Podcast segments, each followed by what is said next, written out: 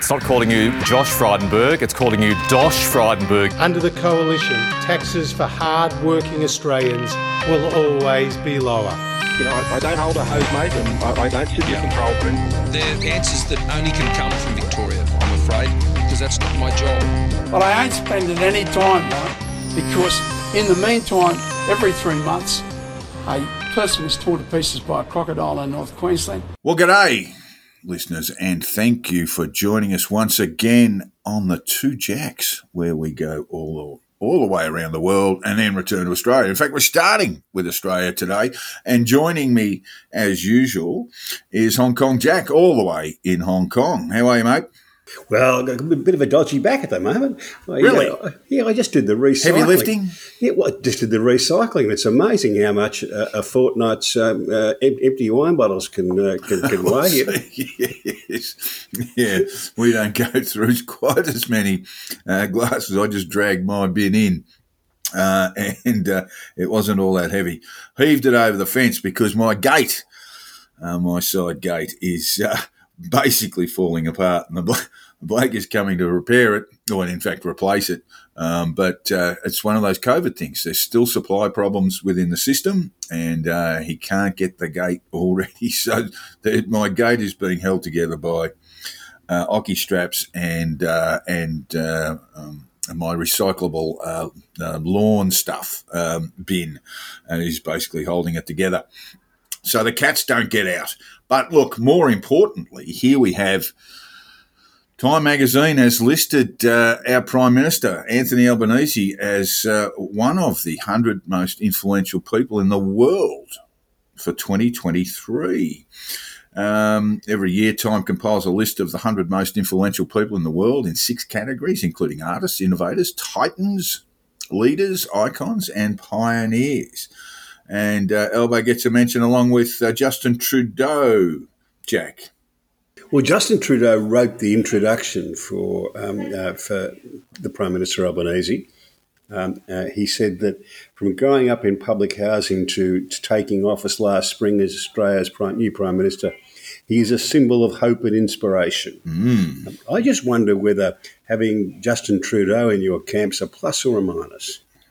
Well, it might not be an exact plus, but um, it is quite an extraordinary story, isn't it? I mean, we've seen prime ministers come and go, um, more go than come uh, in the last uh, in the last ten or fifteen years, and they've all aspired to creating a sort of log cabin mythology about themselves. You know, the the Lincoln story growing up in the log cabin is the is the desired uh, desired background for politicians to come from nothing. But in the case of uh, Anthony Albanese, raised by a single mother in public housing, it's actually quite true.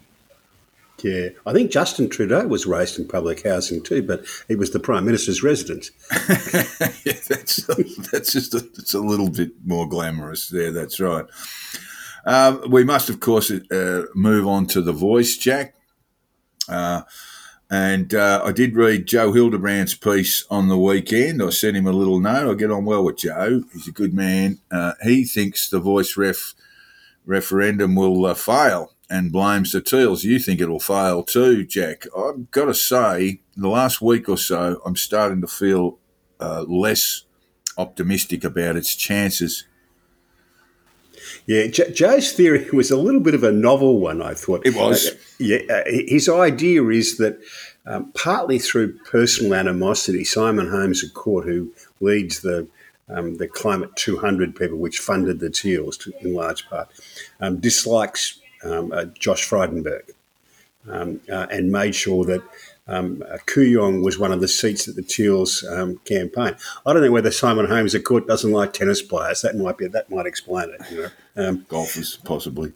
Yeah, possibly. Uh, at any event, Joe's theory is that because the Teals targeted Josh Frydenberg, Josh Frydenberg lost his seat.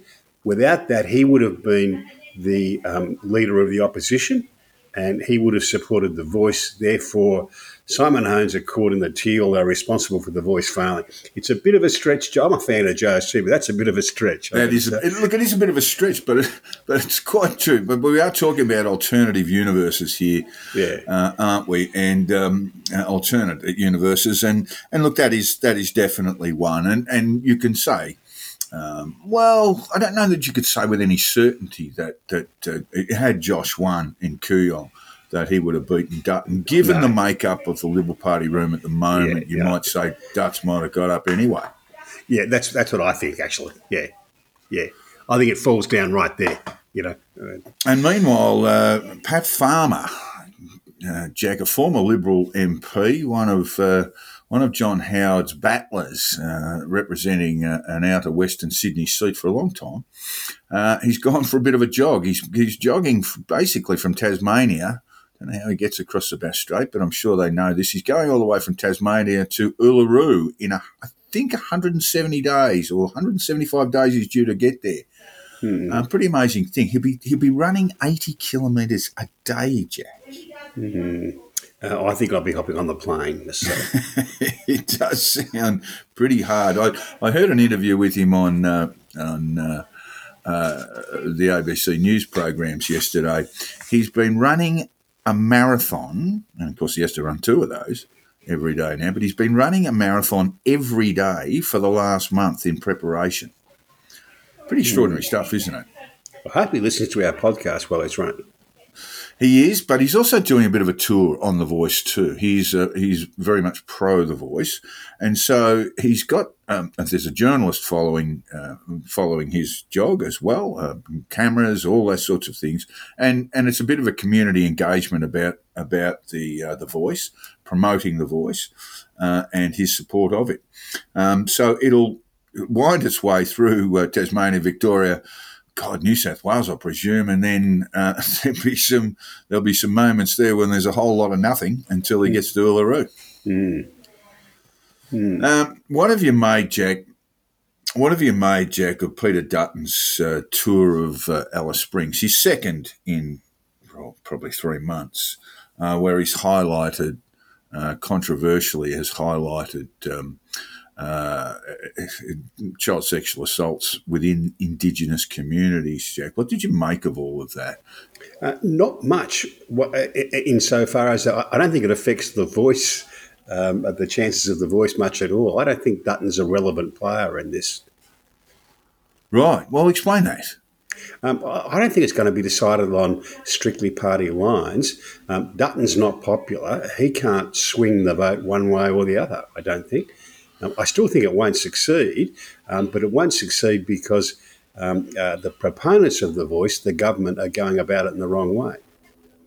Well, I want to talk about that a bit today, Jack, because your your sort of model fits into that sort of Julian Leeser model, doesn't it? That, uh, I, I, don't have a particular model in mind. What I think the government's got wrong specifically is, firstly, I don't agree with the model they've put up, but the, the process has been wrong. And the process has been let's spend um, six years working up a model with the Aboriginal community and then six weeks working up a model that the whole community will support. And it's not the constitution of the 10% of the population or 5% who are Aboriginal. It's not the it's not the, the constitution that belongs to the politicians who negotiate with them. It's the it's the constitution, the document belongs to all of us and they got that they got that process arse about. They should have spent as much time as they needed to with the Aboriginal community, and then a long time with the wider community finding a way forward that would have majority support. Well, that's the have, marketing. haven't done that. That's the marketing side of things. Um, no, that's not marketing. That's process. That's getting the that's getting the proposal right, and they haven't gone about that the right way. But you've you proposed a model in previous episodes that that suggests that that the parliament uh, uh, will that it should be left to the parliament to legislate it, a legislative model on the voice, rather than a constitutional recognition model. No, um, I, would never proposed that. That was Labor Party policy back in about 2018, which was to legislate for a voice, get that up and running, sort out its problems, and then put it into the Constitution. That, that's not my proposal. That was a proposal by Bill Shorten and Pat Dodson back in 2018. And, and but the difficulty with that model, with the legislative model, is is that it can uh, actually be compromised. It can be compromised by successive governments uh, who decide, a la ATSIC, that it basically needs to be chopped down. So if it just sits as legislation, it can be overridden by successive governments coming coming forward. The the, the, the issue here is not just. Can I just say, I would agree with that, which is why it's not my proposal and it's not something that I would support. Now, I was merely pointing out that was Labor Party policy as recently as a few years ago, Yeah. five years ago. But, but, Um, but that is the Leeser it- model too. I if you it- want to, we- we'll just we'll just move on from you for a minute. But that's the Leeser model, isn't it? That that you have the voice um, enshrined in legislation, but not the Constitution. And the No, that's, difficulty that, that's not that Leeser's is- model. Leeser's model either. All Lisa wants to do is to take the second paragraph out of the proposal. I don't think that's enough. Oh, well, that's the advice to the executive, and and the response to that is that the voice, you know, the, the voice, you take the executive away. The issue with that is that um, um, the executive is basically, you know, the the the, the blacksmith of of policy and and legislation.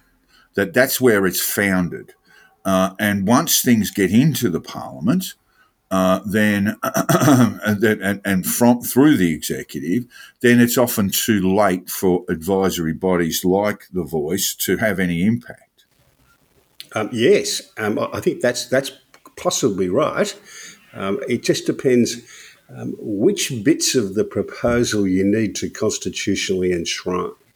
Um, you can do two things at once with this. You can have constitutional recognition of Indigenous people um, uh, and uh, and some guarantee, say, of a voice to Parliament, and you might legislate for you know, um, uh, uh, sort of how much access they get to whether it's ministers of state. And there's a distinction between the executive includes ministers of state, but it also includes a public service just doing a, a, a routine administrative task. And no one really knows how that's going to work. Uh, I noticed in the committee the other day, um, uh, what's her name? Megan, um, uh, is it uh, Megan Davis, the Professor Yes. Megan Davis, Megan uh, and Anne Twomey, Davis. and another professor, were had, took quite two quite different approaches to this. They, they- you know, they were arguing two different sides of the story, if you like, um, and they're both proponents of the voice. Um, and, um, and and if you if you're worried about how it's going, um, I heard Frank saw Frank, Frank Brennan on the television uh, this morning, um, uh, reminding people of Bob Ellicott, who was the Attorney General who was responsible for three of the eight successful referendums in Australian history. And Ellicott's first rule was rule number one: make sure you have no ambiguity, no different interpretations um, and no argument about what the law actually means. And they're failing. They're failing on rule number one. Yeah, okay. Well, that's an Ellicott decision. The other thing I'd say about about it's been 24 years since we had a referendum in this country. This is the longest period in Australian political here in, in Australian political history between referenda.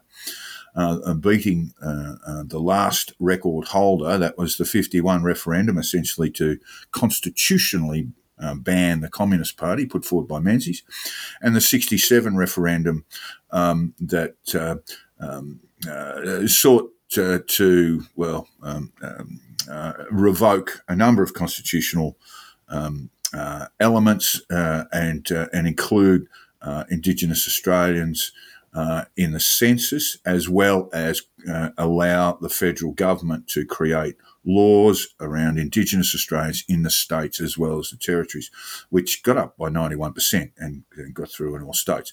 That was a, obviously 16 years apart.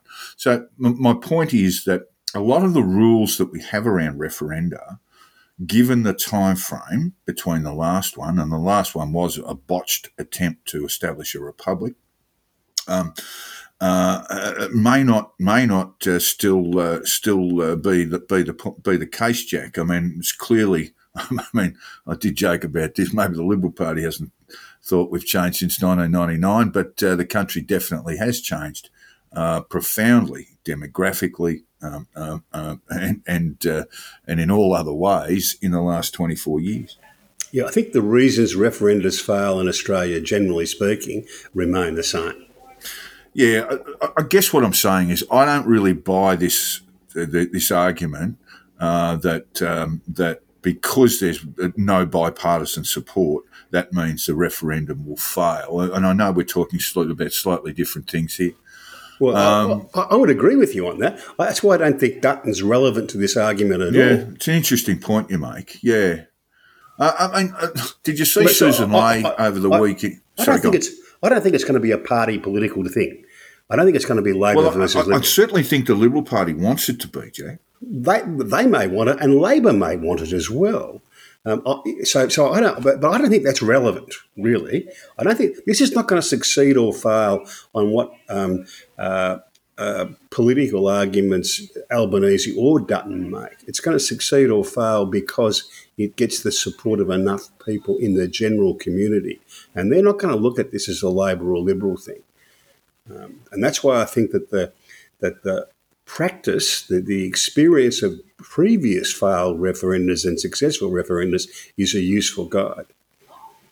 Uh, piece in the in, in, the Fin Review over the weekend, Jack, that uh, an unnamed source within the Liberal Party said to be very close to Dutton, but an anonymous source, uh, make of it what you will, said that um, uh, uh, that Peter Dutton pretty much had to uh, support the no proposition um, because they believed that the Liberal Party would lose members and support uh, in the broad Australian community if they didn't.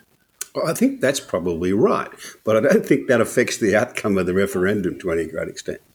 Did you see Susan Ley as the deputy leader of the opposition uh, and a liberal? Uh, uh, she um, uh, she she said that uh, we might you know the, the date of Anzac Day might be changed, Jack.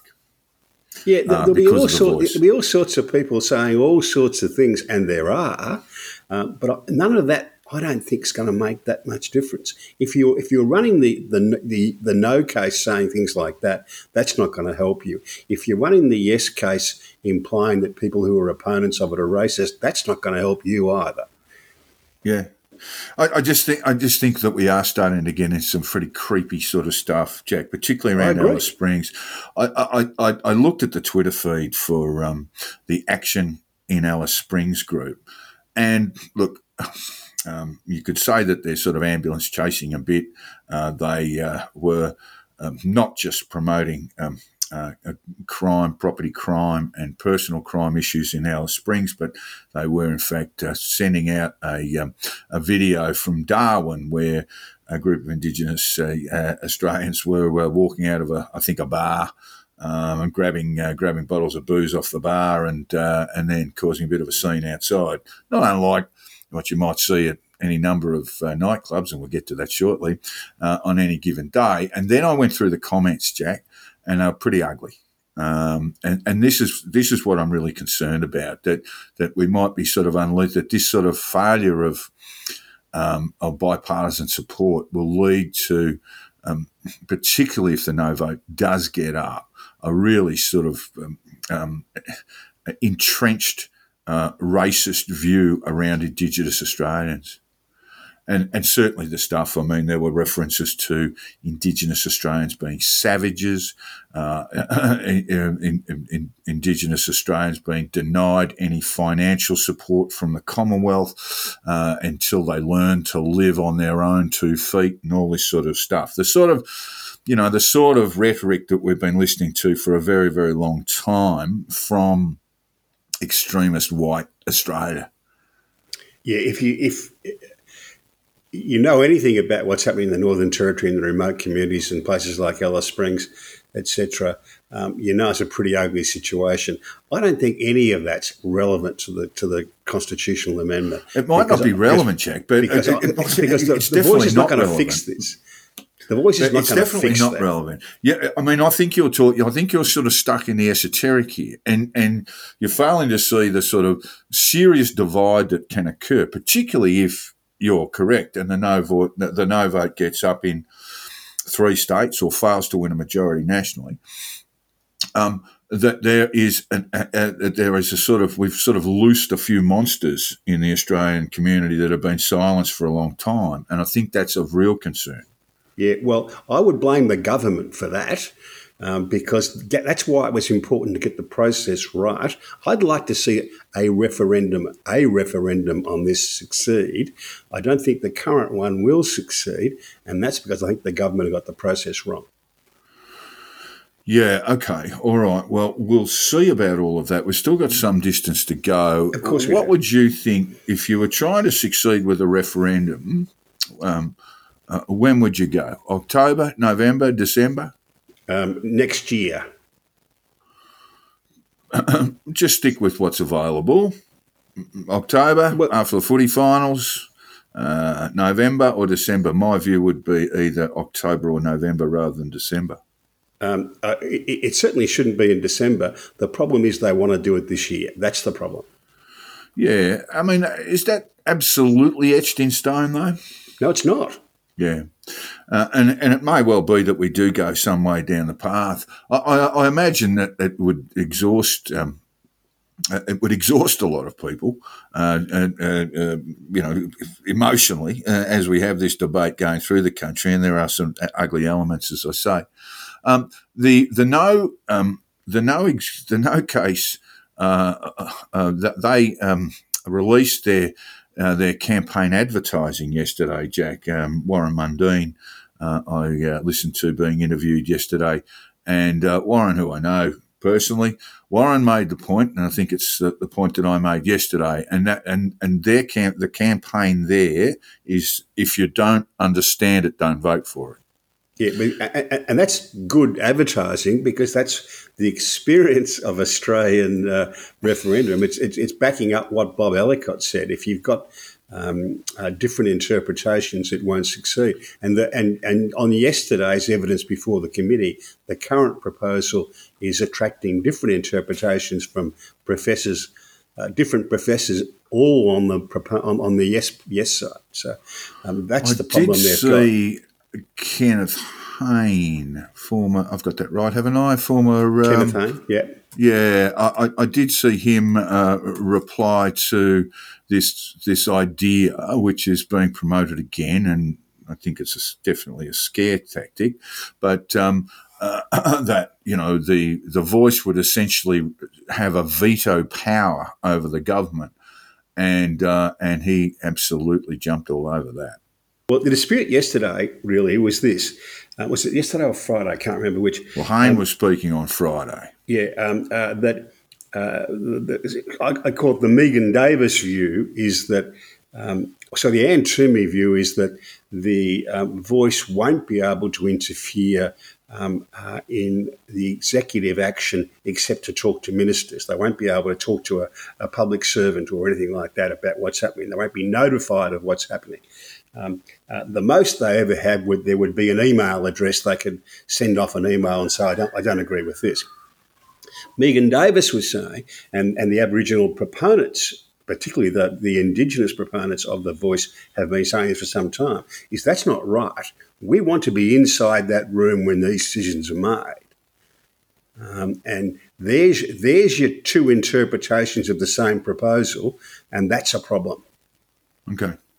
Well, yeah, Kenneth Hayne was pretty decisive in his uh, takedown of the sort of Susan Ley nonsense that, you know, the uh, the voice would uh, create a new date for the AFL Grand Final and all this sort of, you know, absolute rubbish, um, and, just absolutely jumped on that. And I, I've also mentioned Bret Walker, and Bret Walker came up uh, also on Friday, although not in the committee hearings, to talk about some of the nonsense around the voice. We are going to get a fair bit of that. I, I suspect that some of the negative stuff is actually going to work against the no proposition. You know, the sort of stuff that I mentioned before from the um, uh, the uh, the advocacy group in, in, Alice Springs and some of their followers.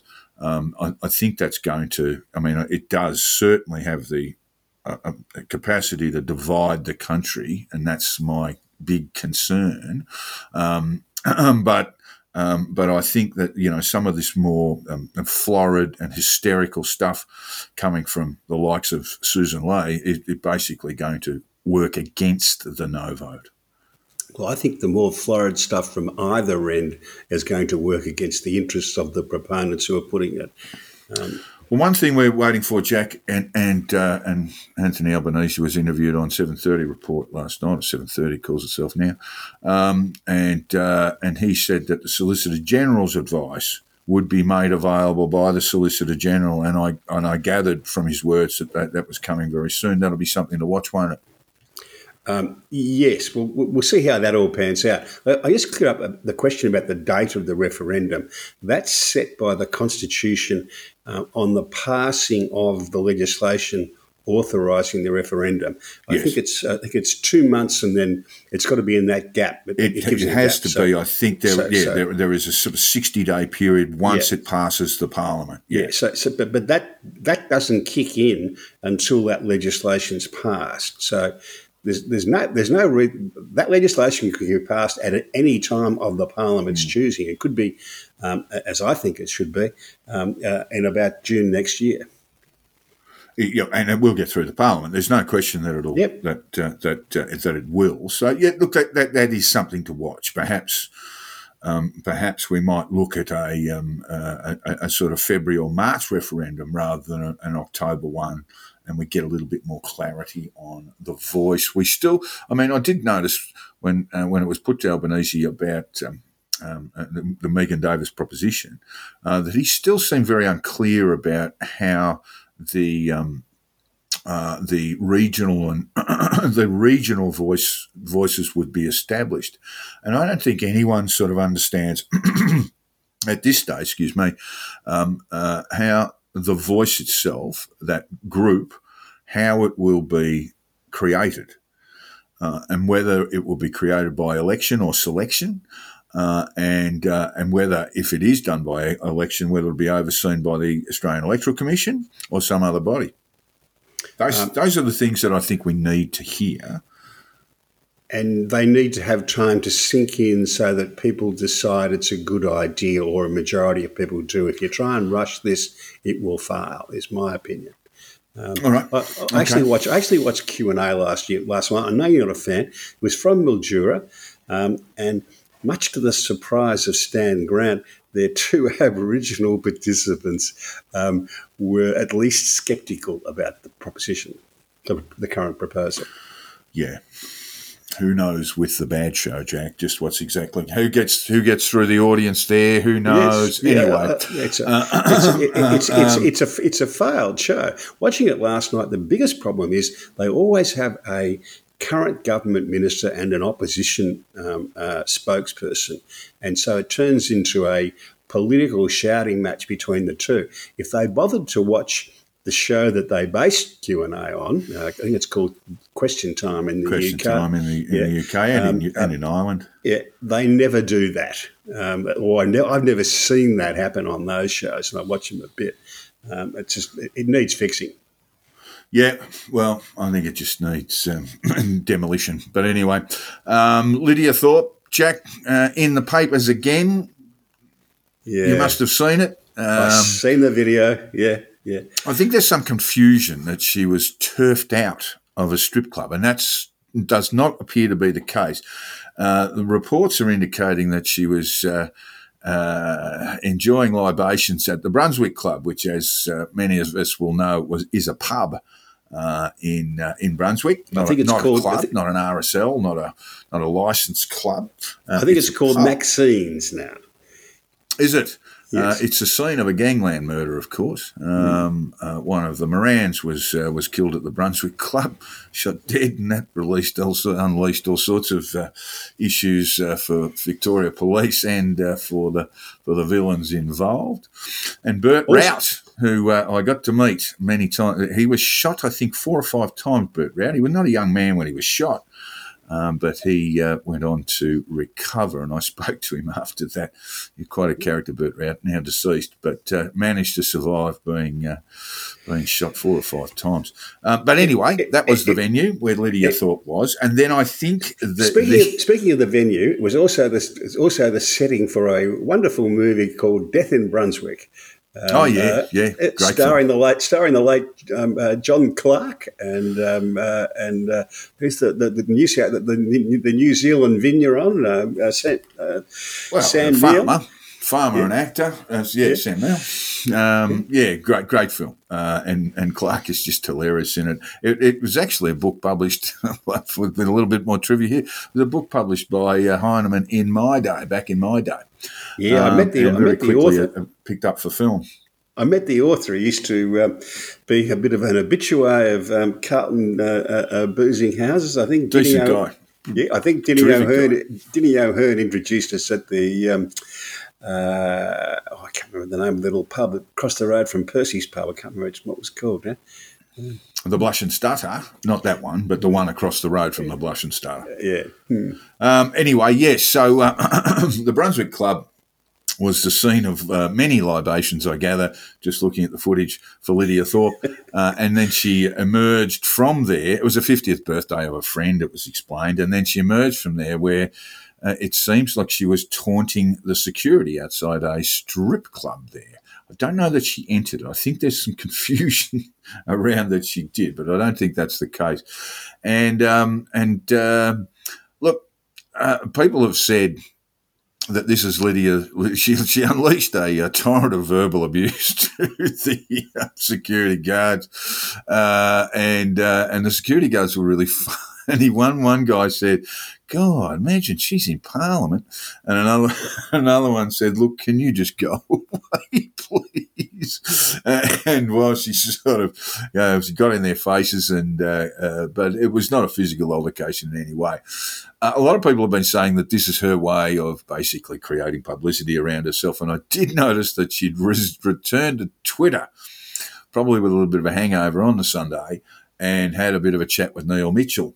Uh, um, um, Mitchell said, "Well, you haven't made yourself available on my radio program." Whinge, whinge, whinge. Um, he said, "Oh, okay, we, we can do that." But it, really wasn't to me a, a, a look at me moment from from Lydia. It was Lydia who just had she, she was heavily refreshed. Let's just say that. I think that's that's what Lydia looks like when she's heavily Yeah. refreshed. As as a friend of mine puts it, I was overserved. She. She probably did breach Um, at she- the Brunswick Club. We don't want to put them in any sort of legal disputes, but she may well have uh, breached. What, what are they sort of the safe serving of alcohol? The, the? RSA, the RSA, The RSA, she might have got. She she probably should have been RSA probably about one o'clock rather than three. Yeah, um, I, I- noticed that the club has uh, put a life ban on it. Um, the strip club, I think. The has put a strip club. Yeah, I don't think she actually entered the premises in the first place, um, so she won't be too bothered by that. Um, all I can say is the Greens must be going. Oh God, thank she, thank God she resigned from our party. They must be very pleased with all of There, that. there have been a few uh, people from across the parliament and from various parties saying, look, you know, um, we should be looking at this, you know, with a view to uh, taking action against her all that Well. Pauline, and- Pauline referred it to the Victoria Police Force. So, on, on- on what on what basis? I have no Yeah. no And, uh, idea. offensive behaviour, offensive language in public, those sorts of offences are no longer offences in Victoria anyway. yeah. Uh, but poor old Pauline, I, I, I still think Pauline's just a bit terrified that Lydia Thorpe's just sitting very, very close to her now. Yeah, and uh, and Tanya. Tanya Plibersek was uh, was you know um, looking very Furrowed stern. brow. Uh, yeah, furrowed brow, and saying well, we should be looking. Uh, I think they all ought to calm down. Uh, uh, uh, Senator It's not the first time, if memory serves, not the first time a, f- a federal parliamentarian has been well refreshed, Jack. No, no, no, no, no, and it won't be the last. Won't be the last. No, no, no. It, yeah, there wasn't a look at me thing. It was just this is what Lydia's like when she's had a few, and she'd be a handful, just quietly. She would be a handful. Yeah. Now, more serious matters, Jack, we're going over the United States, and and we, you know, we are sort of looking at the abortion laws and where they are now. Can I, can I stop you right there? I, I looked up the Merriam-Webster dictionary um, uh, uh, this morning, um, and abortion is classified now as an archaic term um, uh, that should no longer be used. It Should be Termination. re- it should be reproductive health care. Reproductive health care. Okay, can we can we can we at least settle on the term of termination? um, Now we can call Uh, them we can call them abortions, and, and, and and the and the language police can can you know can sort themselves out. And, They can, and, yeah. You know, Merriam-Webster's can go to hell just quietly. But um, uh, since uh, Roe v. Wade was swept aside by the Supreme Court, when was that? 21? 22. Yeah. Um, 22. Um, uh, uh, abortion uh, under state law, um, um, 13 states continue to have near total bans on abortion, and that is 43%. This is according to Wall Street Journal. 43% of women of reproductive age live in these 13 states, Jack, which is a staggering number.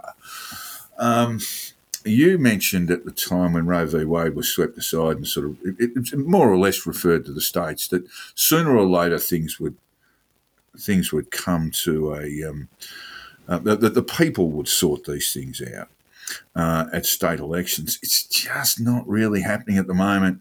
Um, well, I, I didn't, think, firstly, I didn't think. I didn't think it would happen by now. I've got to say. No, no, I, I, I fully appreciate that, but there, but there's actually been some very, very strange laws implemented uh, in response to it from by some of the states. Idaho just last week, uh, well, on March 31st, so it was a couple of weeks ago, uh, Idaho's Republican led Senate passed legislation on March 31st that would basically criminalize um, anyone who assists a minor cross state lines to get a we'll say termination without the permission of a parent or guardian. That's a two to five year, um, two to five years in prison. So a friend, um, uh, another family member. Uh, assisting uh, uh a person uh, under the age of 18 getting abortion going interstate to do that would would face a jail uh, jail term in Idaho while we stick with it, um, is currently enforcing a total abortion ban with exceptions for rape, incest, or the life of the mother. Uh, Kansas, although Kansans voted in favour of state abortion, Jack, in a referendum, the Republican led state Senate has passed a prohibition on prescribing abortion pills via telemedicine. The House is considering the measure. Uh, Montana's got some issues there. Um, North Carolina House Republicans have introduced a bill to ban abortion from conception, except to preserve the life or health of the mother. Abortion is currently legal up to 20 weeks in North Carolina. Uh, South Carolina, despite the fact that the state Supreme Court recently struck down a six week ban uh, on abortion in a 3 2 vote. Republicans have introduced near total abortion ban and six week ban this year. Both bills have passed one chamber and have been transferred to the other for consideration. Texas, while abortion is completely banned, with very limited exceptions in Texas, Republican state representatives have introduced legislation that would compel internet providers to block websites that supply abortion pills or provide information on how to obtain an abortion. Gee, the party of freedom, Jack. What's going on there?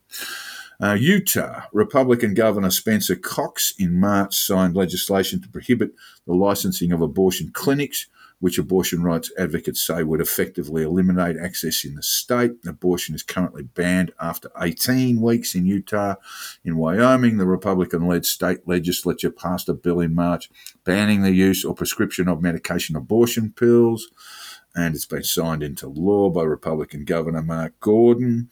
It's due to take effect July 1. Abortion is currently legal in, until viability, about 24 weeks in Wyoming. And in West Virginia, Republican state senators have introduced a bill to remove the rape and incest exceptions from the state's near total abortion ban, which is currently in effect. Let's just start with the Republican Party, because they're really not the party of freedom, are they? I mean, it's their version of it, but but the, the, this is the party of imposing state values on on on the populace.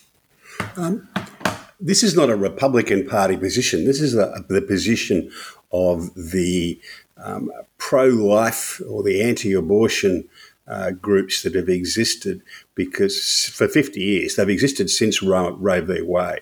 Abortion wasn't a terribly controversial um, thing in the United States until Roe v. Wade. Roe v. Wade was a terrible error by the court. Um, uh, it messed up the politics of, of, the United States for 50 years. Um, so, it, it, because of Roe v. Wade, it developed this uh, obsession with part of the right to get rid of um, uh, abortion altogether. Um, most Americans don't agree with that. Uh, a majority of Americans are, w- would like to see and will eventually see, I'm sure, um, a situation like most of Western Europe where um, abortion up to about 15 or 20 weeks is sort of okay. After that, it's much more difficult. That's where it will end up. Well, I mean, let's just stick with. I mean, the fact that neither, neither old two old white blokes should be talking about unless we develop a functioning uterus in some some point in the, in the near future. Neither of us should be talking about these things, other than to highlight some of the reaction to the dismissal of Roe v. Wade. That well, these well, are I'm, not decisions for us to make personally. And, that these I, are decisions for women to make in consultation with their doctors. Well, and let's I'm, just leave it at that. That's no. basically it, isn't it? That's no. that's basically where the where the line should be drawn. I mean, look at West Virginia. I can tell you how many people are in West Virginia. I could actually figure out how many people, how many women are of reproductive age are in West Virginia. But if they uh, if if, if they are subject to rape or incest, uh, they can uh, basically suffer an, an, abortion ban. They will be required by law to give birth to that child. Now, that is absolutely insane. I agree. What, and I'm not suggesting that I, I'm going to decide what happens. I'm saying that's what the population will decide because they do all around the Western world. They all come to much the same conclusion. the judges on Roe v. Wade thought by uh, handing down that judgment, they would end the political battles over abortion. They didn't. They made them worse. Um, that, that, that's, if, that's if, all if in the deep history. since Roe, since Roe v. Wade has been swept aside, I mean, you need to be very clear about this.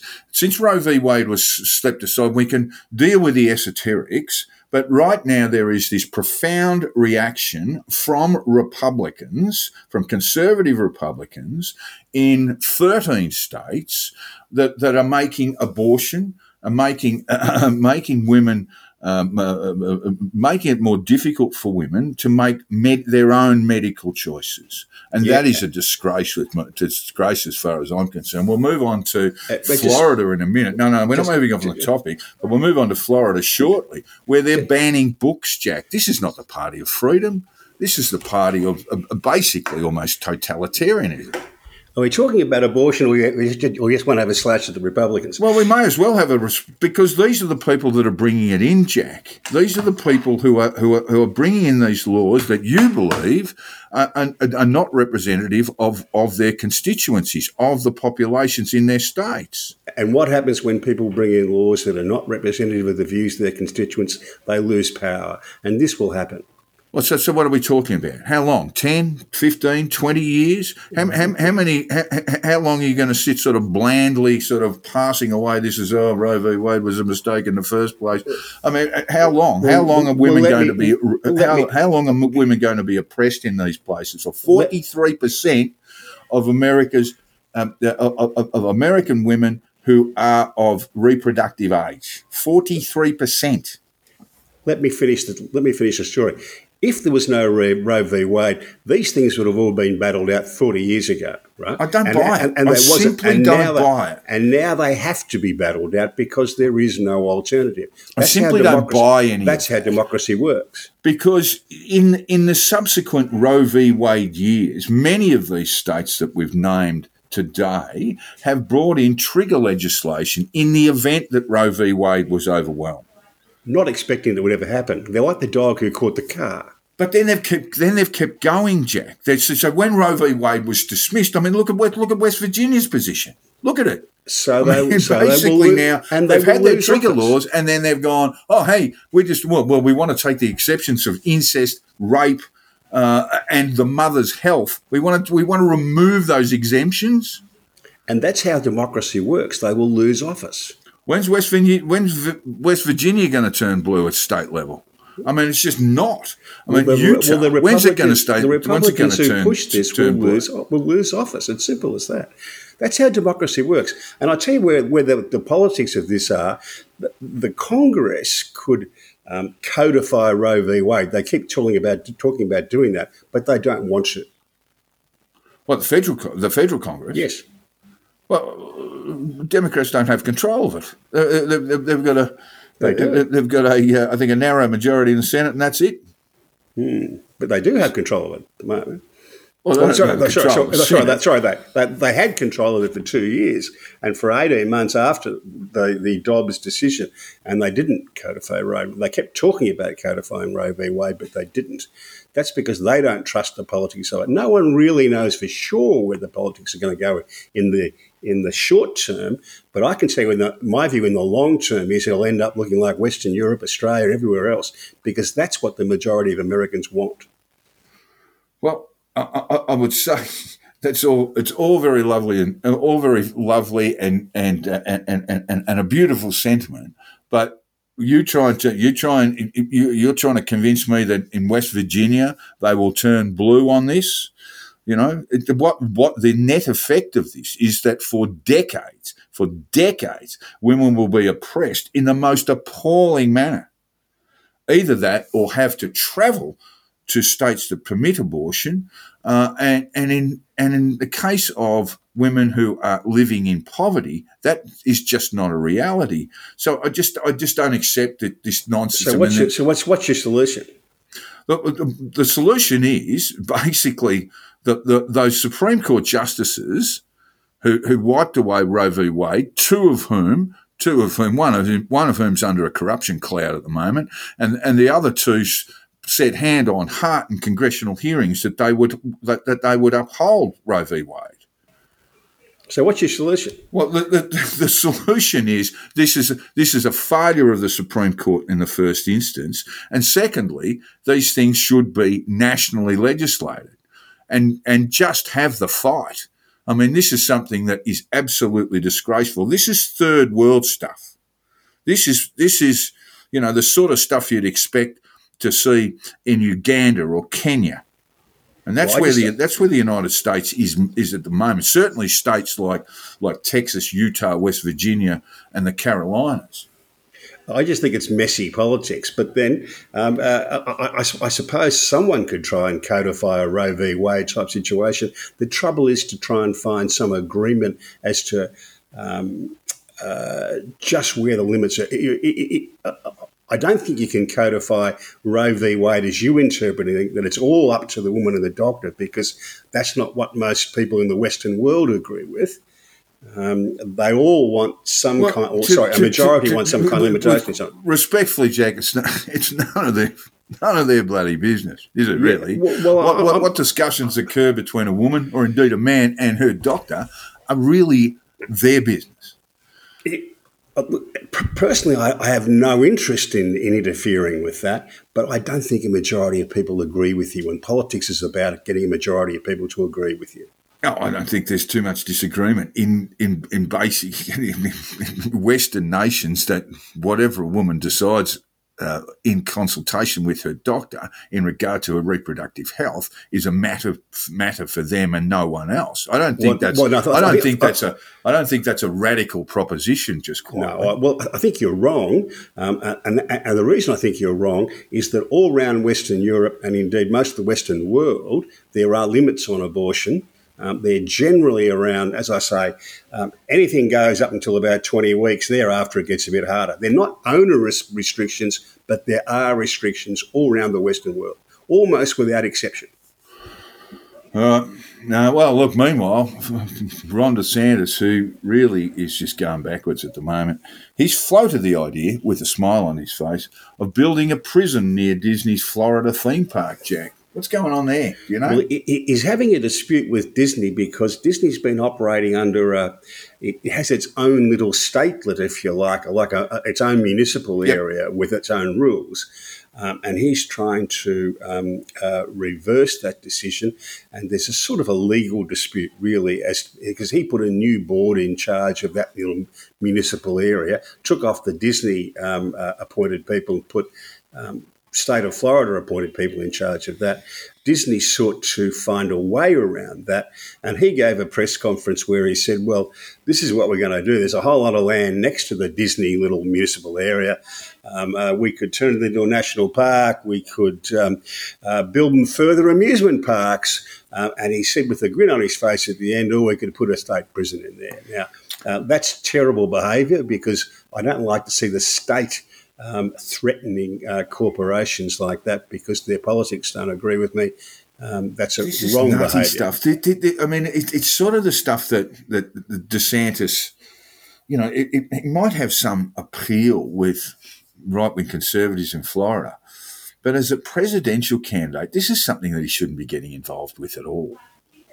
I No, mean, I- understand that the history of this is this is quite interesting. That uh, that he has sought to replace the committee that essentially runs this statelet, which is pretty pretty good extra, pretty good explanation from you about how um, the the Florida Disney World complex operates. It has it's you know there's even things like road management and so forth that around that uh, complex in Law, Kissimmee law enforcement, the whole thing. Yeah, all that sort of stuff in, in Kissimmee in Florida, um, and um, and uh, uh, and and then he implemented he, he created his own committee to take their place. In the meantime, the old Disney committee put together a, a document that basically enables um, that will enable this new committee really just control over road road uh, road management, traffic management, and you know filling in potholes. Excuse me. And, and, and that will that will end up in the courts and be decided. You know, you know I mean, that's that's that's where Why it's going would to end you up. take on Disney?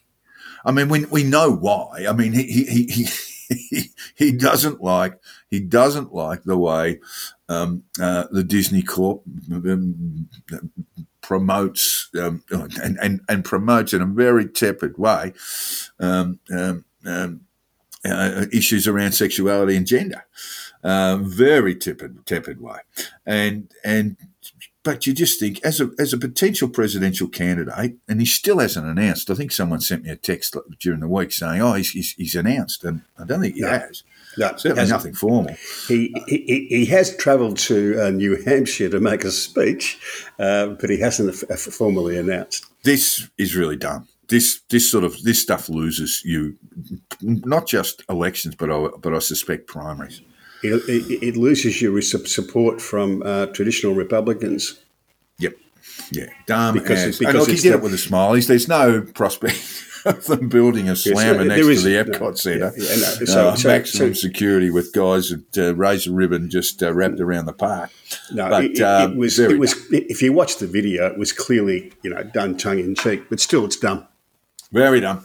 Um, Jack Teixeira, 21 year old, um, bit of a tech expert, Jack, uh, had as big a security clearance as you can imagine, as, as you can actually get in terms of access to classified and top secret information.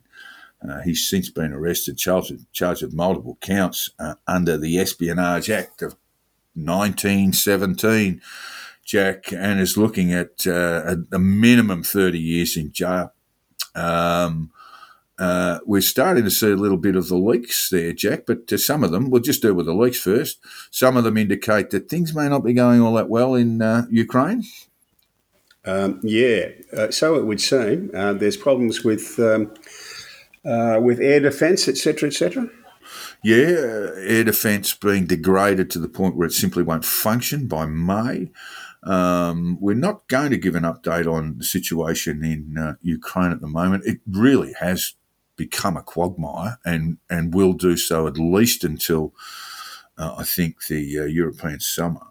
Um, but there are other things there too, Jack, that were, I found quite interesting. That Mossad may have been in, involved in uh, organising or at least promoting and sending some of their agents in to uh, protest against the Netanyahu government's uh, decision to basically override the Supreme Court. Interesting. Yeah, stuff. I was talking to a, um, a, a Jewish pal uh, about this a little while ago, and and we were looking at the Netanyahu situation and wondering whether um, it was getting a little bit of out of hand because it looked like the security services and the armed forces were We're opposed. um, were opposed. That's- yeah, when you get that, and, it's- and, and, and, and if you're an Israeli prime minister, that's a problem. that's a sign, uh, maybe to just step back a little bit. There's another thing there, Jack, too, and it's been reported in the Washington Post today, and we are recording, I haven't said this, we are recording on the 18th of April, um, that uh, the Egyptians were going to supply um, uh, missiles to, uh, to, uh, to the Russians. And uh, after the Americans uh, intervened, they decided they'd, they'd flog them off to the Ukrainians.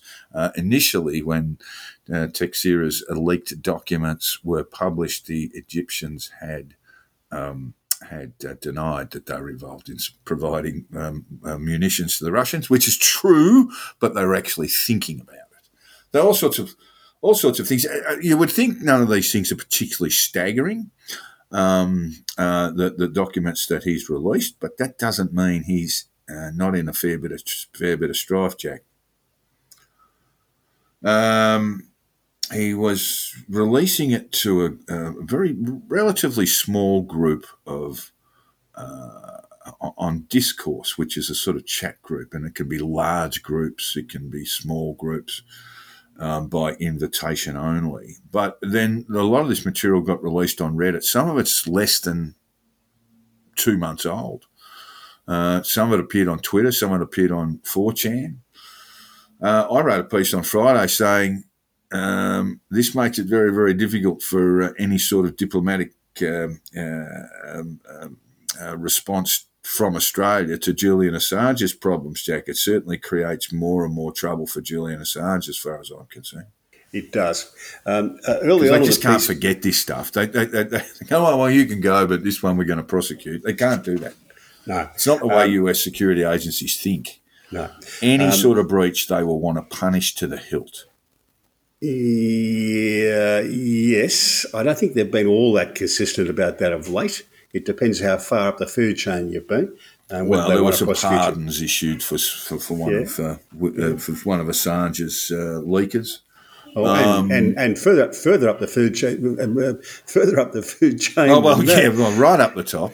uh, General Petraeus didn't he get a walk on um, uh, on, Yeah, on, on, indeed he did. Yeah, and he was uh, uh, having an affair with a journalist at the time, and they were happily um, in sort of some sort of um, uh, post-coital phase where they'd uh, where they'd uh, review top secure top top secret documents. He Better did off- cop better- a better plea like- bargain to avoid a jail sentence. better off lighting a smoke, I think. Uh, Yeah, I would think so. Yeah, Um, Uh, but I- uh, yeah, he did. He did walk away on that, and I've gone. I guess I, we, we could we could really push the point that top secret and classified material uh, was. Uh, on three occasions, requested from uh, Mar-a-Lago, uh, and uh, ultimately the third inquir- required a search warrant and a raid. And of And- course, and from- uh, the and from Biden, Delaware. Biden residence uh, also had uh, a few boxes in the garage there. Uh, The difference, I suppose, is that once Biden was made aware of it, he, he, he conducted a comprehensive search. But, um, but really, when we when we're getting to these sorts of people, you know, a 21 year old, how does he get how does he get clearance, Jack? At 21, uh, because he's good at computers, and the old blokes who issue the clearances aren't. yeah, that's pretty much it. I think It is, isn't it? That's yeah. what it is. And, and so he's he's been saying, well, you know, all our secrets you, you have access to. And the documents themselves, they seem to have been lifted. So he's taken taken them home. We know this, or well, it's a pretty good guess because they were photographed um, on top of a, a gun magazine um, and uh, uh, or a hunting magazine, I should say. And uh, so he, he pulled them out. The covering sheets were folded over, so that means he sort of snuck them in, snuck them in the pocket, walked out of the walked out of the um, uh, out of the secure building, and then photographed them at home, and then returned them. What's he looking at, Jack? Oh, yeah. It, it it depends how they depends how he's whether he's treated like General Petraeus or like Julian Assange. Well, he's not a general, Jack. That's uh, Mm, that's, that's what I the think trouble, not, not going to work for him. Uh, I think he's got some big problems, and he comes from a very strong military background too, doesn't he? So Yeah. Um, Yeah, it was. Um, it was. Uh, I like the comment from Bill Maher at the early stages when it looked like he was just dropping this on a chat group for young guys. Uh, Bill said, "So one thing we know about his motivation, it wasn't to impress girls." Yeah, I don't know how many girls there were. It's a sort of God loving, gun loving sort of group, relatively small, I think, 30 or 40 members. Um, but, uh, and then he started passing documents around quite recently. And then, of course, they ended up pretty widely circulated. Joe didn't seem all that troubled. He was in Northern Ireland. He said he was concerned that it had happened, but he wasn't, cons- and I think we've sort of from what we understand about the nature of the documents, that it doesn't contain too many um, sort of secrets, as I say, for those expecting Australian representations for mercy towards Assange, who still um, is in the UK. Uh, Joe, Joe, was too busy confusing the Black and Tans with the All Blacks at that stage. Oh, he actually got that right. He actually got that pretty right, and he was he was he was quite right on some of the Irish rugby and where they are at the moment. I, I thought he I thought his trip in Northern Ireland, not that it matters much in uh, American consumption. Uh, I thought he was actually quite sprightly there. But geez, walking, walking like a you know sort of robot at the moment. And that takes us on to the polls, Jack. Uh, and the polls are showing fairly consistently that Trump is ahead of Biden, possibly driven by a bit of recognition around his indictment. Yeah, I've seen some polls since I sent those to you. Um, uh, the latest one I've got to McClatchy poll that has DeSantis beating um, Biden um, in um, in Arizona and Pennsylvania, two key swing states, uh, and Trump behind Biden in both of those states. So it looks like maybe DeSantis is going better um, than uh, than we think. The other thing I saw was a this is called a social media study. Forty thousand real individual swing voters, um, and they look at their social media. Um, for the for a, a, period of time, and what that shows is that Trump has lost the support of the vast majority of swing voters. Something uh-huh. that we've been saying here, uh-huh. and but that DeSantis is outperforming Trump. So um, the uh, the social media study um, supports what we've been saying. I think is that uh, probably Biden beats Trump in a matchup, and maybe DeSantis beats Biden. It seems that way, and, and, and I think that's the conventional wisdom. It's early days, but the conventional wisdom around the Republican the Party is that too, isn't it? You know that, that if Trump does succeed in a primary, and perhaps with a little bit of um, little bit of uh, needing of things by the Democrat Party to bring bring uh, Trump uh, perhaps under not just under one one indictment, but perhaps multiple indictments. Uh, that that will propel him into the primaries and then create the nightmare uh, where where they can't basically win enough independent voters over. Or swinging voters, if you want to call them that, and uh, and Biden wins the presidency. Meanwhile, Jack, have you bought your cup? Because they're out. Have you bought your coronation mug or cup and saucer yet? I thought you'd be racing to the internet to order a couple. Yeah, no, the, the, the, most impressive thing we ever had in our family, mate, was my brother who was born on Australia Day, got an Australia Day spoon, I think. Um, no, no, no, no, no coronation for King Charles. I mean, I, I yeah, I, I, I, actually follow um, on Instagram uh, uh, a young historian who goes through uh, the processes, have been going through the processes around coronation. The coronation chair, Jack, have you heard about the coronation chair? Yeah, I, I do actually know a bit about. Yeah, I know a little bit about the coronation chair. It's it's a it's a very old chair. I think it was first built in the 13th century, and it's only used only used for the coronation. Where would they put it after that? Do you know? Where they just no, no, put it in the attic? Probably, probably does in the chapel or in the dungeon. Probably there'd be one there. Speak, speaking of chairs, um, my father, who at this stage was selling insurance down in the Western District, called into an old mate he'd known uh, years ago, and sitting in the in their lounge room in their soldier settlement place down in Western District was this huge, you know, well, quite substantial, you know, padded red chair, um, and he asked them about it. They said that the Queen and Prince Philip bought it out and and and and sent it to them when they came to Australia because it was the chair their son sat on at the investiture of Prince Charles as Prince of Wales. And the reason their son got us got to go was that he was the chap who you see in the photos at Timbertop. Uh, right. Who, who, went back to school to um, to be a pal with Charles. He was 20, I think, or 21 when he went to Timbertop. Bit old for a fourth form boy, but um, uh, they sent a couple of older boys back to be his best pal. Well, he according to what I read about his time at Timbertop and pretty much time through his life, he's hadn't had any mates, and so they probably had to mm, make mm, a few for they him. They probably had to hire him a couple, yeah, a couple of mates for him. Um, anyway, anyway, anyway, the, the, the focus the, really of the coronation is is how the stink's going to go when uh, when Harry. Well, he's not invited. Is he? He's not. Won't be at the uh, ceremony.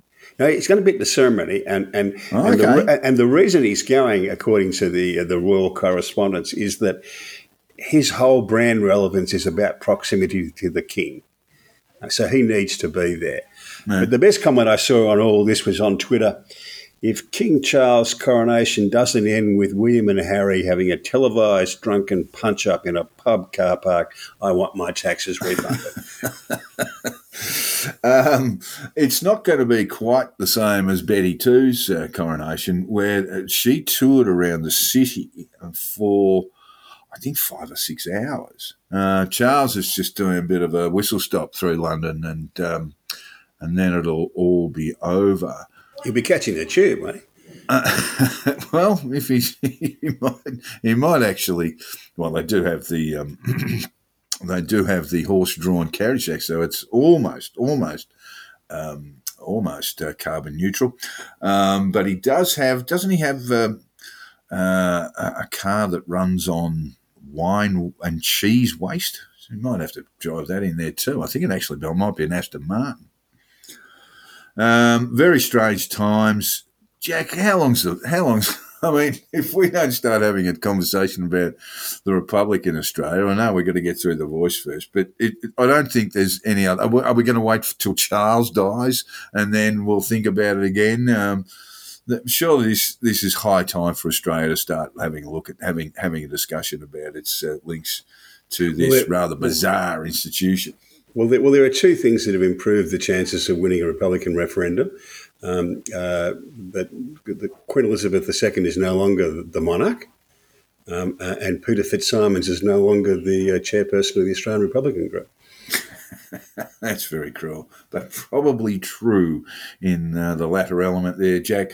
Um, yes, look, uh, uh, we do have, of course, we have a minister for the ref, for the for for um, uh, for for a republic. Matt Not- is that right? yeah, Matt Thistlethwaite is the uh, uh, not a cabinet member, but uh, that's his. Um, uh, that's his bailiwick at the moment, and the thought is it will be a second term thing for uh, Anthony Albanese. Gee, should gee that that'd be a, eventuate. that, that, that'd be a good job, wouldn't it, being Minister for the Republic? Because for the first term, you can sit there and say, with, with your feet on the chair, saying, "Look, I'm working on this." You know? Yeah, well, well, well, there's also a downside, Jack. He has to spend a bit of time with Peter Fitzsimons. So, No, that's true. Yeah. so uh, not not an easy Into- job under those aspects. Every Look, every every silver lining has a cloud. Every, every silver lining has a cloud, doesn't yeah, it? You know? yeah, indeed. Um, uh, I didn't know this, and I, I think you didn't either. But um, uh, in terms of um, um, burns victims, they're now using fish skin to to. to, to for, for people suffering serious burns.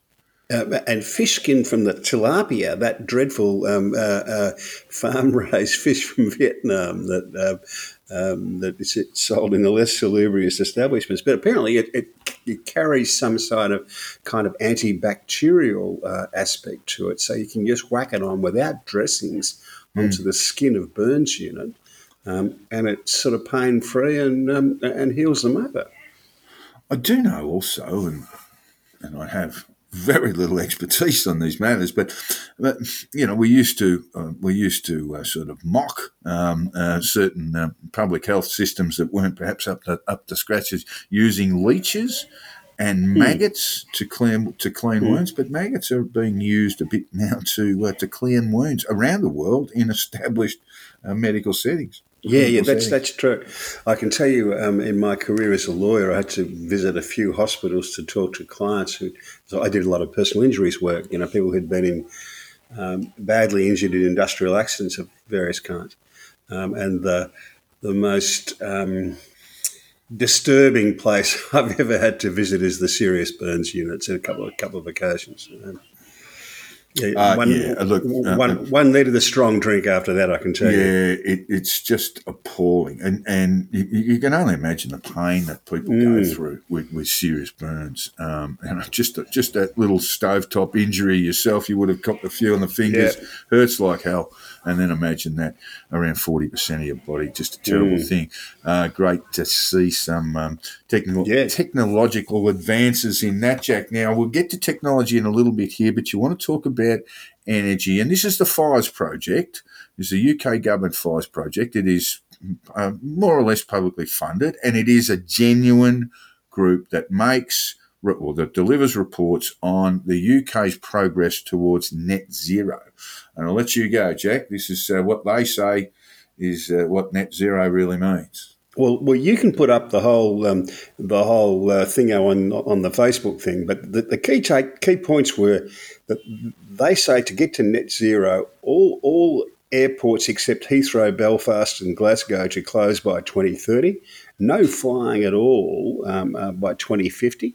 Um, and no new petro diesel cars by um, uh, 2030, I think, and by 2063 road use restricted to 60% of today's level, food, energy, and um, heating and energy restricted to 60% by 2050.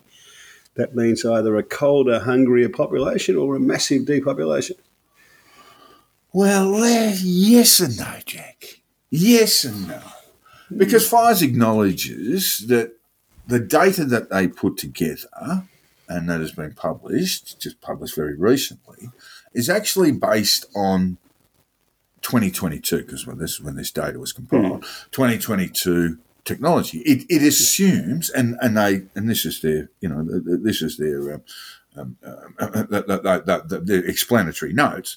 Uh, it assumes that there are no technological advances from 2022 to 2050. What's it, 2050? Sorry, uh, and that is not quite right, is it? because it, it assumes that, uh, un, that there'll be un, no no carbon benefits from unscaled energy sector or negative emissions technologies. It's assuming that there will be no advances in negative em, uh, emissions technologies. And no, it's, it's, it's, using current technology. That's yeah, right. That's right. So it might seem a little bit alarmist. It certainly is really when you think about it. No flying uh, and uh, and uh, food heating and energy restricted to 60% of, popul- of, of, of, what it is at the moment um, by 2050. Um, but it's, this is, this is assuming it, that, it won't that, be no flying. We'll just go back to what life was like in the in the 1970s. Um, um, uh, well, flying will be smoke on board. Flying will be able will, will be the preserve of the world to do it. Uh, no. What about what about zeppelins, Jack? We've got technology like that now. In fact, zeppelins are actually increasing. And I know we don't call them zeppelins. We're supposed to call them airships um, or dirigibles. But yes, they're actually um, uh, using them more and more now to transfer freight across continents.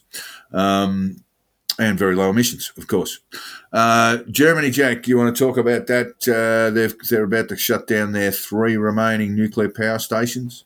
I think they did on the weekend. Did they? Okay, yeah. and that and that does mean, in the short term, that they will be burning more coal, doesn't it? Um, yeah, yes, it does. Quite a lot more coal. And they burn shitty coal. The Germans, they, I mean, they, they, burn, do import. They burn. It's, it's, it's even worse than Latrobe Valley brown coal, I think. Um, uh, what do they call it? Is it called anthracite? Um, uh, lig- lignite. Lignite. That's right. Yeah, and it's brown and dirty and burns dirty, burns uh, uh burns uh, slowly and dirty. Um, Any, anybody from Victoria who ran a briquette um, uh, water heater will know what we're talking about. Indeed, um, it comes straight from Yallourn.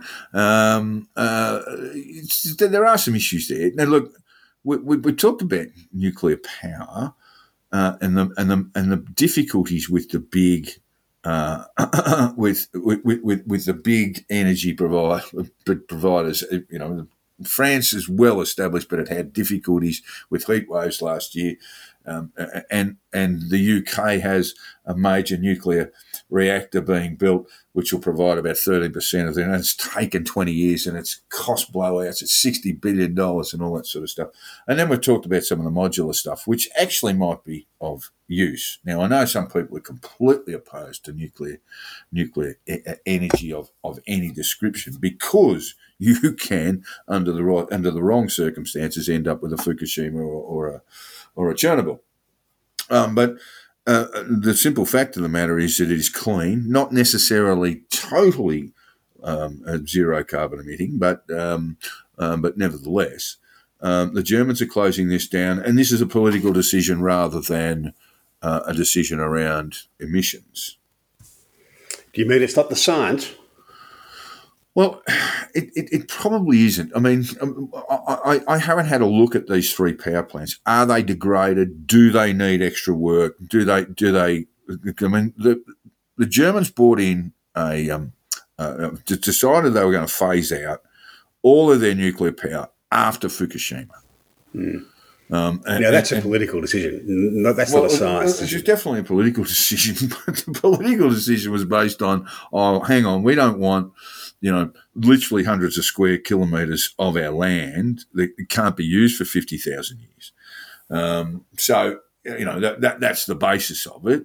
Um, oh, having said that, uh, um, to the best of my knowledge, their three remaining nuclear power plants aren't based on oceans and uh, subject to seismic events.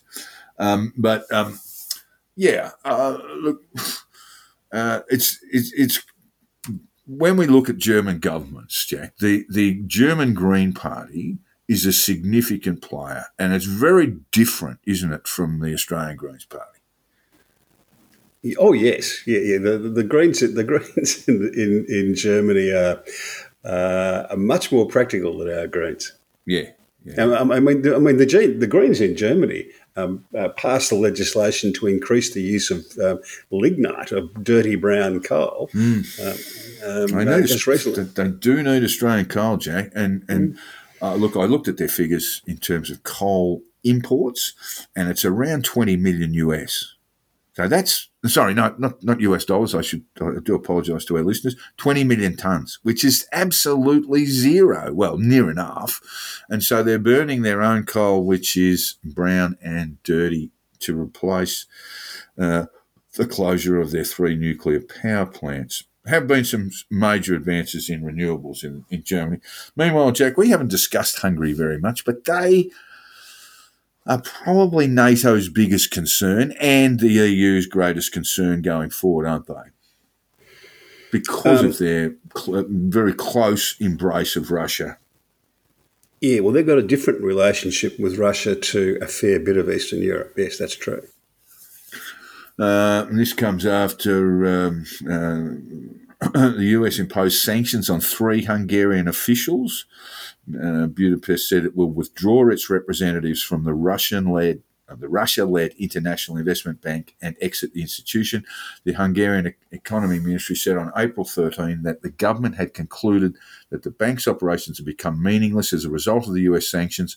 On April 12, Washington slapped sanctions on three top Hungarian IIB, that's the International Investment Bank officials, after it said Budapest had ignored US concerns over the opaque Kremlin platform. But perhaps more interestingly, Jack, um, uh, Hungary has now signed new agreements to ensure its continued access to Russian energy.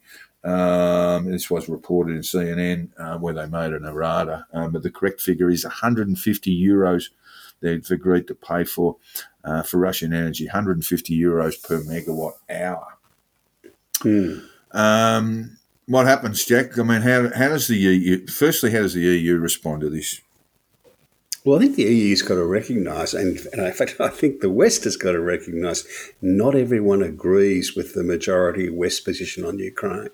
Um, the Indians don't, uh, the Chinese don't, um, uh, the Israelis don't. Um, uh, quite a few people, quite a few people around the world, um, don't agree with the um, the current um, conventional wisdom on the Ukraine-Russian situation. Tell me a little bit about the Hungarian government, Jack, politically.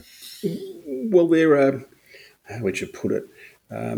Uh, they're a reasonably authoritarian, Yes. um, uh, right wing government, um, but but it's but it's not.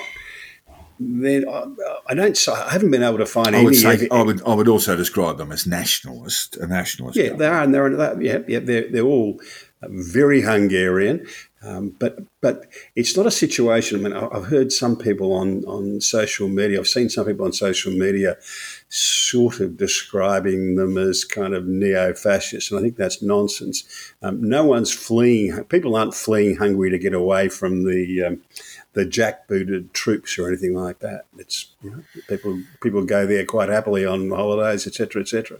It's a problem for NATO, and it's one to keep an eye on. We need to very quickly move now to Africa and Sudan, Jack. There have been reports uh, really starting around about Saturday of clashes in Khartoum. Khartoum airport closed, um, and uh, uh, clashes between the Sudanese military and the rapid support forces. And many people might have been confused about what that is. And it's basically a paramilitary group uh, within Sudan um, run by General Mohammed Hamdan Dagalo, and rather like uh, Dagalo, I should say, um, and rather like Idi Amin, he's a self-appointed general, self uh, self-titled. He's better known as Hamed, Hemedti, uh, and he is the leader of the RSF, RSF, and he has been able to assemble a military force that is greater than the Sudanese army, Jack. Mm. well, it's, it's warlord country, isn't it? It is warlord. Well, he is actually a former warlord himself, a sort of linked mm. to warlords. Um, and um, uh, uh, Sudan is part of the sorrow of Africa, one of those real flashpoints in terms of the sorrow of Africa. Um, uh, and while Africa has made uh, great leaps in many parts and moves towards uh, democracy, Sudan remains this kind of unresolvable issue at the moment. They were headed towards some form of reconciliation, some form of newly elected central government. Uh, and uh, now there's fighting on the streets there with reports of multiple deaths. Uh, uh, and not just soldiers, we're talking about citizens. So it, it, it, just remains to be seen. I mean, Hemedti is actually sort of imposing himself on the process. Um, so he will be given, and he has, and he does this with, with significant military force. Uh, I noticed there was uh, footage of uh, the Sudanese army using MiGs. I think uh, had had MiGs in the air in Khartoum, um, but uh, they are pretty much being overwhelmed by this basic, basically warlord, uh, and who wants to count himself in as a player in a new Sudan. God only knows when that happens, but we'll need to get to it. Um, child labour laws, Jack. Let's briefly touch on that. When was your first job? What was your first job? You work. You would have worked with your dad at the dairy, wouldn't you? Uh, yeah, even before that, I think I was probably uh, nine or something, um, not quite 10 anyway, um, uh, uh, delivering the paper, delivering the Melbourne Sun. Oh, right. Um, on the I bike? Think I, I, think I had, uh, on the bike, I think I had uh, uh, 90, 95 or 96 papers to deliver. Um, uh, what you earn, every, two or three bucks? Uh, probably about that. I think everyone got a Melbourne Sun, uh, and the local solicitor and the local doctor got the Melbourne Age as well, but they got the Sun too. Um, um, what about the Australian? And any of those? No, it was pre the Australian matter. oh, we're going, oh, good Lord, so we're going back away. I, I, I, can't remember. I can't remember what year the Australian started, but I don't think the Australian was ever delivered into the um, rural areas because because they were flying it around to get it to places and that sort of stuff. Some uh, some good stories about that, uh, which I'll uh, explain at another time. But we're, we're, we're raising this. I, I, had my first job at Downie's uh, when I was about fifteen, um, assembling uh, things that probably didn't even need to be assembled in very basic work. Uh, Downies were, in fact, uh, manufacturers of uh, beer dispensing equipment. Uh, fine group of people. Um, and but we're talking about livable wages for not just for adults, but for kids, because we're seeing them, particularly in the fast food industry, Jack, just not getting paid nearly enough. Mm. Yeah, that's that's the trouble though. Is most people want these want their kids to have these jobs, and the kids want the jobs, uh, and they've never been living wages ever you know, no. in, in, history. Um, uh, so it's a it's a rewriting of history. Can I just contrast that with um, just quickly with uh, a, a, a, um, uh, a, a, document that was dropped from a, a, top 20 American law firm. And this is their expectation of young graduates. Um, you're in the big leagues, which is a privilege, act like it. We are in the business of client service. You are a concierge of the four seasons. The client always comes first. You are online 24 7, no exceptions, no excuses, um, etc., etc. Um, I just wonder there's sort of madness on both ends of this, isn't there? Yeah, that's that's that's complete control. I mean, that, that, that is essentially control. When you when uh, you're not just talking about being online as on you know having access to the internet and Facebook chatting and all that sort of stuff. We are actually talking about their internal servers and intranet, where you are basically observable by someone within the business twenty four seven. Yeah, contrast that to when I was a young lawyer and uh, people rang the office and said, um, uh, "Can I speak Not to in. Mr. Hoy? Can I speak to Mr. Hoy?" Said, "Well, he's, he's out of the office." It is. Um, uh, it is the afternoon. It, he's out of the office, and and they would make known to uh, the staff who they were. So, oh, well, Jack's at so and so. He's having lunch. You'll be able to join him there. You know, or call him there. It was a much more civilised time. Look, we're just going to very quickly touch on electric vehicles, and we just remind listeners that Jack owes me a very, very long lunch because, well, I, I, I can't even remember the terms of it, but I know I've won.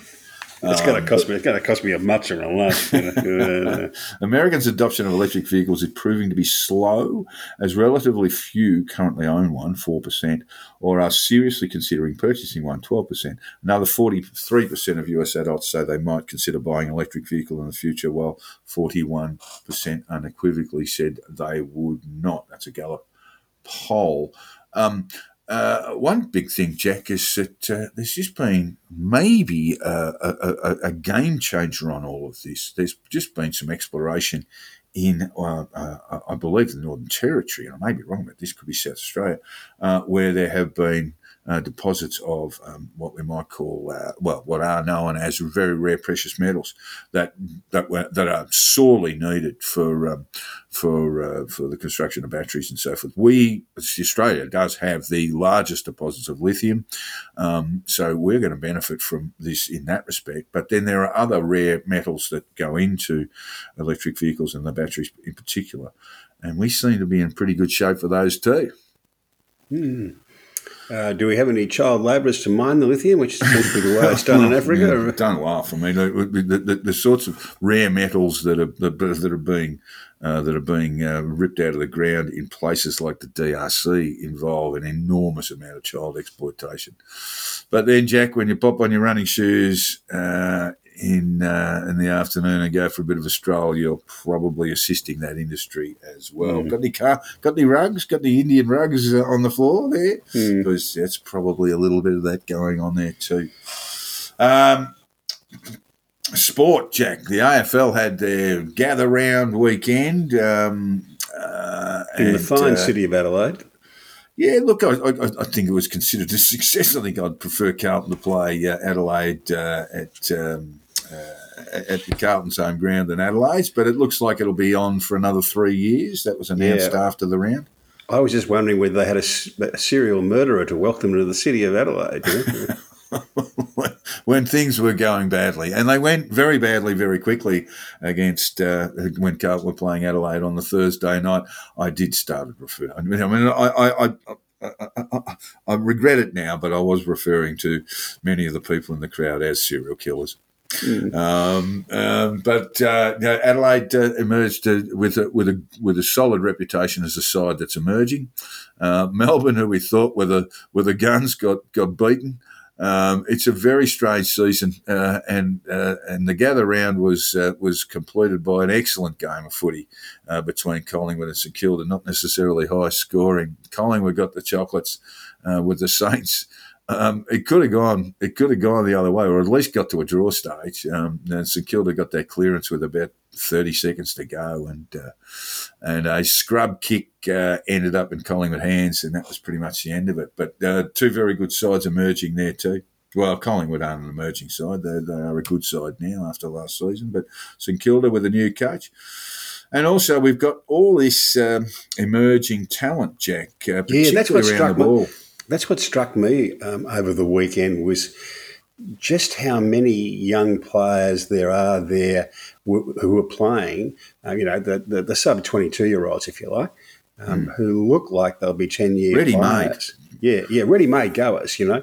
Uh, Horn Francis, Daicos, Ginnivan, Sheezel, Phillipou, Ashcroft, uh, the two from the Swans, Warner and Gulden, the, the, the two DeKoning brothers, you know. Um, there are Well, just virtually everyone you mentioned there on ballers, so they they come ready made to the to, to the AFL with that capacity to run 16, 17 kilometres in a game, Hmm. and then their bodies get stronger, but they have that aerobic capacity to start off with, and that's kind of Yeah. extraordinary, isn't it, from 18 Yeah, kids? and, and I know Ginnivan's a bit of a controversial figure, but he kicked 40 goals as a small forward last year, and Well, if you yeah, do that a- in your first small forward. Uh, yeah. he had his first game back against the Saints after I think uh, an imposed. Uh, um, Yes, I think he, uh, I think he might have been doing the marching powder on video. was, you know. uh, it, it seems to have caught a few of them. But um, also, uh, we'll just briefly touch on uh, the rugby league. The Storm got beaten. It's very hard to figure out form in that too.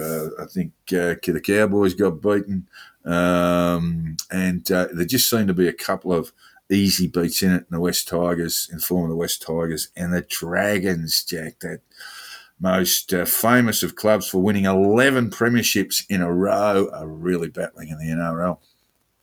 Yeah, they've been uh, battling. They had a little brief moment in the sun when uh, uh, Wayne Bennett was coaching them, but apart from that, they've been Yeah, battling for a long time. Been slim pickings for a very, very long time. Um, just wanted to briefly touch on the Premier League, Jack, and Arsenal have just got the jitters. Uh, they're on top of the ladder. I think they're three points ahead of uh, a hard finishing uh, Man City. And uh, they played West Ham. That's Arsenal played West Ham on the weekend. Two zip up, missed a penalty, and then just got you know basically West Ham, who were kind of in uh, in the Reds, kind of in the red zone, maybe a pink zone in terms of you know, relegation. Uh, came up and kicked a couple of quick ones, and and uh, so Arsenal uh, in a game they would have expected to win. Uh, drew and uh, Man City are breathing down their necks as we speak. Uh, Yeah, and, and they will play each other in less than a fortnight, actually, Yeah, at, uh, at Man at Man City. at the, at, uh, that will define it. at the Etihad Stadium. Uh, Arsenal find themselves, um, uh, they're, on the horse, uh, coming down the Flemington Straight. They've been a fair way in front, um, and they're just thinking this is a long straight, and It's a they're long just straight. hope, It's long, hoping and they it hang on. seems to be from here. uphill, and it's getting steeper as Yeah. they go. And they're, they're, they're just Um, going up and down in the one spot pretty much, and Man City are closing on them. It's going to be. Like, I, I, And they're- I'm and they're looking nervous. wa- I'm going to get up and watch the uh, the Man City um, Arsenal game, and probably on some hideous hour, as most of the European soccer is, but uh, in Australia. But uh, yeah, check that out and see how they get on. Um, just uh, for those followers. Uh, of football again, Wrexham Jack. Uh, you know, Wrexham owned Yeah. by the two Hollywood fellows, Ryan Reynolds and Yeah. uh, the fellow from uh, It's Sunny, It's Always Sunny in Philadelphia. They're both terrific blokes, and it's just a wonderful story. I recommend uh, the documentary, which I think is a Netflix thing, to anyone who hasn't watched it. It's just a wonderful thing what they've done there, uh, and they are on top, three points clear. Uh, I looked at there are only four more games left in the National League where they play, which is the, the absolute bottom of the kind of professional, semi-professional league. Uh, and they're three points in front, looking okay to get promoted. Um, and if they do, they immediately get about a million and a half quid in uh, in television rights. It's a wonderful story, and uh, and it's given that Wrexham, which has claims to be the oldest football side in the uh, in the country, uh, and was just uh, you know it, just looking at absolute absolute failure and looking at sort of the abyss and and uh, it's now restored great great faith to this Northern Wales uh, uh, town. Good luck to them. We hope they do all right. Now, Jack, take us out. What have we got here turning up in the New York Times? And I thought you had some sort of political political uh, boycott of the New York Times. No, no, not at all. Um, I, I think, I'm, it- I'm I think actually, it- I'm paying think it can be twenty a subs. I'm paying twenty Australian subs a month to look at it, and I think That's probably a bit too much. I'm having It's a bit- review of my it- subscription. It's it, it's a bit dull for paying money for. I, I just kind of skirt around the uh, um, uh, skirt around the uh, the. Oh. I get around the paywall. I hope you don't do that with the Australian, otherwise I'll no, no, no, no, no, no. I, I, I, I pony up every. It's the only thing I pay for is the Australian. Oh, right. Okay. Oh, Yeah, that's um, good. that- we like that. like to hear that. The the, uh, the nearly a third of all shoplifting arrests in this is on Twitter this week. Um, in New York City last year involved just 327 people. The police That's said incredible. collectively they were arrested and rearrested more than 6,000 times. And one of the responses to that was, "I feel like there is a solution in here somewhere."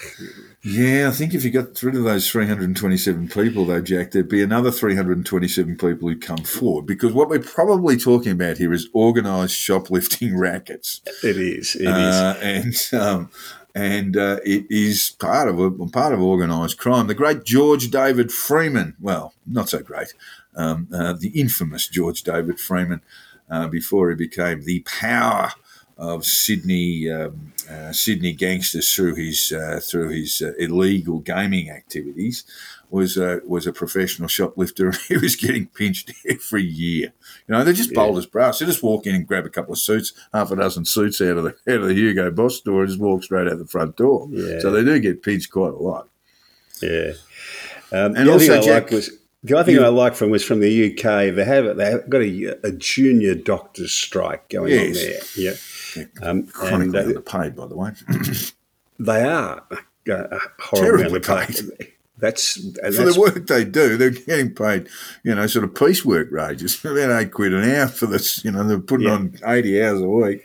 Anyway, Yeah, go on. But we, Sorry, we, we, we can do a whole section on what's wrong with the National Health Service if you like. I'm happy to do that. Uh, well, as my uh, as my uh, uh, great mate Stuart McCure once said, uh, um, uh, um, uh, that uh, it, it is the second biggest employer in the world. The People's Liberation Army is the biggest one, but the National Health kills more people. Yes, that's probably right. Anyway, the, the, the, response on Twitter to this strike was if you're currently in hospital, please be aware that junior doctors are on strike again today. There will, however, be a, a National Health Service Equality and Diversity Manager on hand if you want to have an open but respectful conversation about colonial rep- reparations. that will that is uh, going to be a great solace to those who are crook and a bit injured uh, in the NHS. Thank you very much, Jack. And that takes us out today. Uh, we want to thank our listeners for tuning in. We've had a bit of a, uh, a we've had a bit of a, a frank exchange of views on a range of topics today, Jack. And I thank you very much for joining me. yeah, it's a pleasure. And uh, we encourage our listeners to drop us a line. Actually, I got something for the uh, something from Baseman, which we will deal with next week, Jack. Um, uh, I'll give you plenty of notice on that one. Uh, but we do encourage our listeners to drop us a line. Let us know what they think. We got a got a bit of uh, got a bit of Twitter discussion. Uh, Going uh, during the week, Jack. Not, not much of it entirely complimentary, but that's Twitter for you. Um, and um, and uh, yeah, so we do encourage our, our listeners to drop us a line, and it doesn't have to be a it doesn't have to be a subtweet. You know, we're, we're, we're big enough and ugly enough to take some criticism. So drop us a line. You can get hold of me on uh, Jack the Insider or at Jack the Insider on Twitter. Uh, and uh, my DMs are always open. And Jack, uh, you, you're um, Hong Kong Jack at substack.com. The, uh, HongKongJack.substack.com. The secret with Twitter is to enjoy it, but don't take it too seriously. There you go. Thank you very much. We'll see you later, listeners. We'll catch you next week.